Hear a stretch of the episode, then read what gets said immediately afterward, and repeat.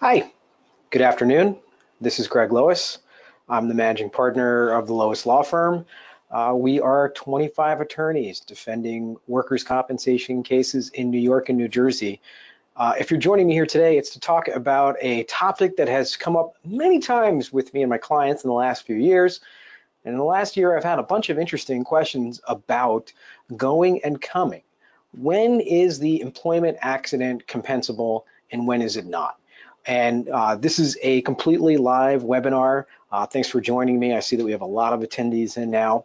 Uh, please feel free to uh, send your questions in as we go. I'll try to answer as many of your questions as I can at the end of the webinar. And you don't have to be limited to just this topic although let's try to keep it as topical as we can. It keeps it more fun. So we're going to be talking about uh, controverting or disputing cases based on the argument that it did not arise out of and in the course of employment. And one context this comes up in all the time is commuting injuries, parking lot injuries, route or uh, sales representatives or route salespeople who are out and about, travel injuries for work, and when exactly does the employer's liability begin? uh, when is your employee deemed to be in the course and scope of your employment? So that's what we're going to talk about today. This is a fun topic. I'm hoping there are some fun and interesting questions. And I'm going to talk about some of the really New York City specific uh, things on this topic. For example, uh, the gray area or the sidewalk rules in New York. All right. So let's dive in there today. First of all, let's remember that this is workers' compensation, not employers' compensation. Unless we defend a case and dispute a case, the injury will be deemed compensable. So it's up to us to raise these defenses when we can. Uh, in New York, you must affirmatively raise every defense, or you have now waived that defense. So we need to be very thoughtful. Did this injury arise out of and in the course of the employment, or was this just a regular commuting injury? Uh, in New York, a denial must be filed by the carrier or employer on a specific form called the FROI-04. And then we, the attorneys, follow up by immediately uh, providing all the backup documentation, certification of counsel, etc. Again, in this jurisdiction, if you do not raise this defense within 25 days of the notice of indexing, this defense is waived. All right, let's talk about uh, this defense in a little bit more detail. I'm going to walk through a couple examples, including the home office example, the traveling employee example, and try to really um, stir up some good questions from those of you in the audience today. All right, so first of all, let's be very clear about this. Your employee's regular commute to and from the workplace, should an accident befall them, does not result in a compensable accident. Uh, just because it happened on their commute to work uh, or the positional risk of but for going to work, I wouldn't have been exposed to this risk, that's not enough. And our workers' compensation law does not find those injuries to be compensable. So we're going to dispense with discussing these normal commuting injuries. Uh, as the employer or carrier, we're going to want to characterize uh, the injury as arising during the normal commute. All right, uh, there are exceptions, of course. One of those exceptions is a paid commute where we're paying somebody uh, hourly for their travel time. Uh, guess what? You just turn that into the incident of the employment. Uh, further, employer provided transportation. So for example, if they're using a company vehicle to travel to and from work, uh, that may then transform that travel to a compensable event, that regular commute. Of course, they're gonna have to look into that very specifically to say, were they required or mandated to use that employer provided transportation? Commuting benefits. So for example, tax benefits offered to employees uh, to encourage them to use public transportation uh, or as a tax-free benefit for employees does not make the commute compensable. Uh, just because you're offering that benefit to your employees does not make it compensable. What about where the employer owns the entire transportation system? Well, there are numerous cases in which New York's transit authorities have not been found to be uh, uh, the employer uh, responsible for injuries when their own employee is using, for example, their subway or bus system to get to and from work even where the employer provides them with a uh, free card and says, listen, here's your free ride card. You can go anywhere you want on the bus system because you work for us. Uh, that does not then transform their normal commute to work uh, into an incident of the employment, even when they're wearing their uh, uniform. So that's one of those interesting exceptions to the paid travel time situation. All right, in New York, there is a heck of a lot of sidewalk. Uh, a lot of people's commute ends with a short walk uh, from public transportation into the employer's uh, place of uh, employment. In general, injuries that occur on public streets or on public sidewalks uh, that do not expose the employee to any special hazard are not compensable. However, there is case law in New Jersey uh, that says, I'm sorry, in New York, the Husted decisions, particularly from 1976 plus progeny, there's other cases that follow it, including uh, cases followed by the board as recently as the last several months, that note uh, two exceptions to that. Uh, and they give us a two-part test where they say, you know, the sidewalk may be a gray area that merges into the place of employment. And this is where uh, that sidewalk or that adjoining premises uh, has a very special hazard not shared with the public. So this is where we're asking the employee, you've got to use this specific sidewalk or this specific alley, for example, or this specific entryway to come onto or leave our premises. And it has to be one that's not just a uh, public sidewalk uh, adjoining our building. In other words, we're looking at a sidewalk that's literally directly outside of our door, uh, someplace where we know our employees are going to have to be on it. The sidewalk also has to have some sort of special hazard, uh, merely uneven pavement or just, uh, you know, some spilled uh, groceries or something on it is not going to be enough. It needs to be something more significant than that. And next, there has to be this close association between the sidewalk and the employer's premises. In other words, really a one-way, one-way off situation, uh, plus that special hazard. Those are the only circumstances where that injury on the public sidewalk are going to be found compensable. You're not going to find a ton of case law on this, but there is some good case law that still stands. It's on the books uh, that has been cited approvingly, particularly by the board in board panel level decisions over the last several years. Uh, I get a lot of questions about sidewalks and uh, really, uh, particularly circumstances where uh, claimants are not on our sidewalk. You know, they've they've gone down to get their uh, lunch down the block. They're walking down the street, they slip and fall on a sidewalk. They say it's a special hazard because the sidewalk is perhaps uneven. nope, that's not going to cut the mustard. Uh, in addition, on sidewalks, this is just interesting uh, stuff about New York's uh, general rule. Uh, sidewalks, in order for the hazard to be considered special, uh, there has to be something more than a de minimis defect. Uh, and there's no specific, some jurisdictions say an inch separation is enough. New York doesn't have that. It just keeps saying has to be, um, you know, beyond standard or extraordinary in order for a sidewalk defect to be compensable in the general liability world. All right, so that's a little information about sidewalks. It comes down, unfortunately, to a very case-by-case sort of review or test where we're saying, well, was there another way in and out of the employment? How close was the sidewalk injury to the location? And was there kind of a special hazard? Uh, for example, there is case law in New York that says this, the grates over subways, um, uh, getting your heel caught in that subway grate, uh, perhaps a female employee wearing high heels, uh, that has been deemed to be a special hazard.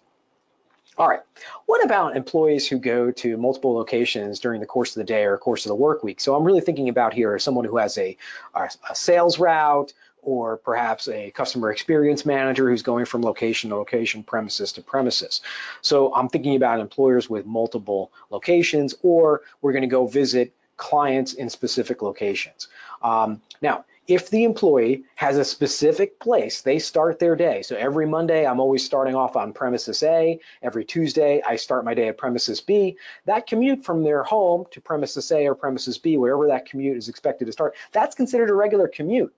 Uh, even though the employee uh, reports to different locations from day to day, if it's the same location on a specific day, we're going to say, hey, wait a second, that's their regular place of employment on Mondays. That's their regular place of employment on Tuesdays. Therefore, that initial um, travel from their home to that first place of employment should be considered their regular commute. Once they're starting to go from uh, premises to premises, all of that travel in between we expect would be found to be compensable or uh, covered under workers' compensation. Um, generally, uh, the fact that the employee goes from to one specific premises a day and then a different one the next day does not make that more than a commute. And that's typically where we see these questions arise. Well, eh, how frequently are they visiting these locations? Uh, is it regular? Can we prove that in court? Can I go into court and show a pattern of this person following the same five stops at the same five days in a row over and over and over again? All right. Uh, again, this is a reminder, this is a completely live presentation please ask me your questions. Uh, that makes it so much more interesting and entertaining to answer live questions. And I'm going to do that at the end. Uh, just in case you're wondering, we're almost to the end, so start putting your questions in now. All right, what about parking lots? So parking lot injuries are a classic uh, situation. I get questions about parking lot injuries all the time.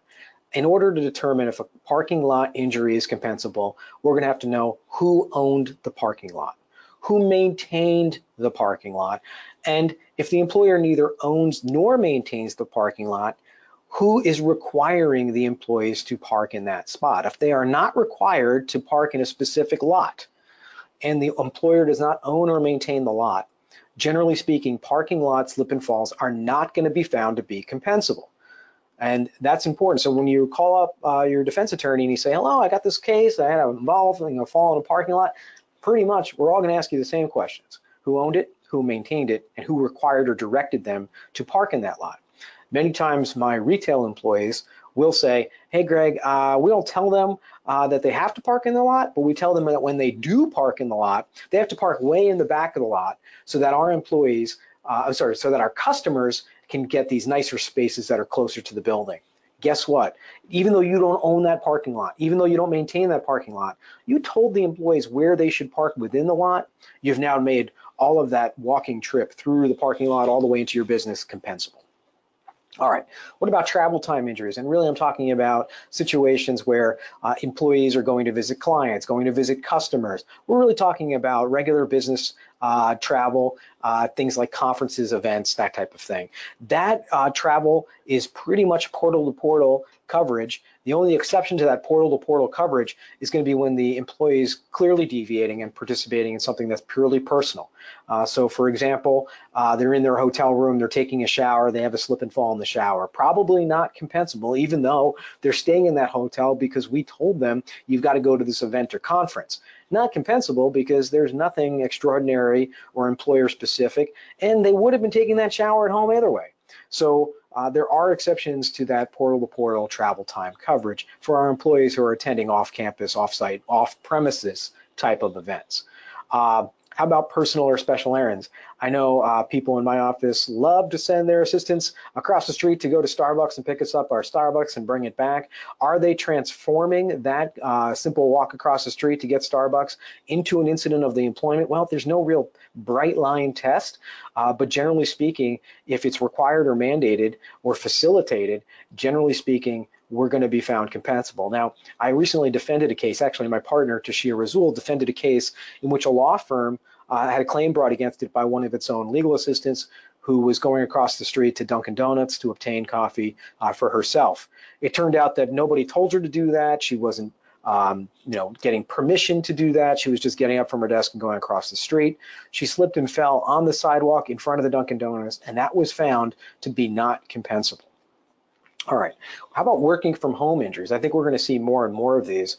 Uh, in New Jersey, there's a seminal case in which a AT&T worker sustained a heart attack at home and then claimed that the heart attack was due to working from home and therefore compensable. Uh, injuries that occur in the home workplace environment, even though they're off premises, if the employee is required or mandated to work from home, will be found compensable. We just transformed their house into the uh, the place of employment. However, if they're working from home and get injured in a slip and fall while walking their dog, those cases should be controverted or denied because they're not actually engaging in activities uh, that further the employment uh, interest of the employer. We're seeing more and more working from home injuries. Uh, and I want to distinguish an entire class of cases in which the employee has simply taken work home and claimed to be working from home, uh, or they're going to intend to work from home. A great example is someone who has work materials in their car at the time they have a car accident on their way home from work. Uh, our argument is this is a regular commute. You would have been going home whether or not you had work materials in your car. Uh, simply having work materials with you at the time you sustained your off-premises injury does not transform that into an incident of the employment. So those cases should be denied and disputed. All right, uh, we made it through sort of the prefatory material. I'm hoping there's a lot of good questions in here. If you haven't typed your question in yet, please type it in now. I'm really looking forward to seeing some good questions today. So uh, let's let's start at the top. I'm going to go in order. I never say the person's last name. I'll just say your first name and read the question. I'm doing this live, so if I think the question's either not appropriate or can't answer it in this format, I'll let you know and move on to the next one.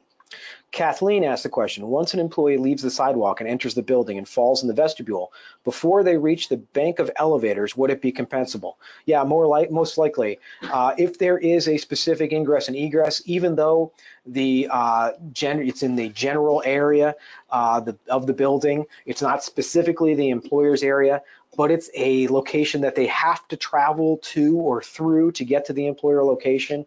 In other words, it really is part of the employment because it's the only way in safely in and out of the location. It's probably going to be found compensable. I, you know, but by the way, Kathleen, I would probably deny that case depending on the facts of the case. Uh, I would probably deny that one, uh, particularly just to give us enough time to investigate and perhaps uh, put together a Section 32 defense. Mark asked the question, if I normally go to my office day to day, but on one day I have to go to a client instead, does compensability begin when I leave my door? The answer is yes. So generally speaking, uh, when you're on your way from home to a non-standard work location, and that could be uh, a client or customer, that could be visiting uh, one of the premises of your employer, uh, doesn't really matter. That's going to be uh, probably a compensable event, Mark. Uh, next, let's see, Jill asked the question uh, in this scenario compensable in New York. Parking lot not owned nor maintained by the employer, and the employee is not required to park there, but the employee slips and falls in the parking lot while going back to car to retrieve work-related paperwork employee left in the car. All right, Jill, I know this sounds crazy, but I have a whole pile of these. We've seen this many, many times. This is where the employee uh, leaves work, uh, takes a little break, uh, goes outside, smokes a cigarette, but uh, they're in the parking lot. Really not my premises, but it's a paid break. Yep, probably compensable. Two, sent by the employment to go to the car to go collect something related to the employment. Yep, probably compensable. Uh, if they're expected to be at work and working and are going to get something work related out of the car, probably compensable. Now let me give you a contrafactual. Uh, cases where the employee is not scheduled to work, but is coming to work, for example, to pick up a paycheck or drop something off for work uh, and slips and falls in the parking lot, that's generally not going to be found to be compensable. So in this case, I would really talk to the employer and say, hey, what's going on here? Uh, do we think this was something related, not completely unrelated to the employment, who that they just claimed they're getting some kind of employment paperwork out of the car or not to try to transform it into some incident of the employment or not. But that's really the analysis we'd go through. Okay, Kathleen asked the question, if a home care nurse does not go to the same patient's home each day, when they leave their house, does not get paid until they get to the first house, oh, scroll down, scroll, scroll, uh, they, but, but they do not get paid until they get to the first house, is that covered? No, generally not, if they're going to the same patients on a regular schedule right? That's the situation where it's like visiting uh, a, a, client route or a sales route where every Monday I go to patient A, every Tuesday I go to patient B. You're not getting paid for the travel time. You're not using my transportation, meaning my vehicle. And it's really a very regular schedule. It's going to come down to how regular that schedule is. If we can say, hey, look, they always go to visit patient A on Monday mornings, that trip from their home to patient A, which by the way is unpaid, is really just their regular commute to their first workplace. The next one they go to from patient A to patient B on the same day, that is going to be compensable. All right. Uh, Christopher asked a question. This is going to be a good one because it involves cocktails.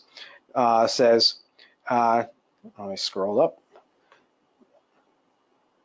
Christopher says, an employee is at a conference out of town with their supervisor and manager. The employer, after the employee, after partaking in cocktail hour at the conference, goes out to dinner with their supervisor and manager. While walking to dinner, they trip and fall. Is that covered under workers' comp? Almost never.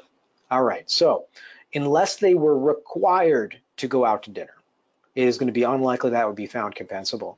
Uh, I would argue that that is simply, uh, you know, we're going to go eat. It's personal care. You're going to have to go eat, or uh, no matter what. And it's really going to come down to how compelled or how mandatory that employee felt that dinner with their supervisor and manager really was. There is case law in New York on this where employees imbibe, have a bunch of drinks, they're at a conference, and they go from location to location, drinking from location to location. Uh, first, the employer raised intoxication as a defense, and then later said this has got nothing to do with the employment. It's pure deviation, pure personal errand.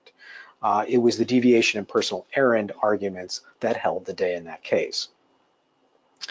All right. Uh, hi, Greg. Person lives in New Jersey and works in New York City. This question comes from, scroll, scroll, scroll, scroll, John.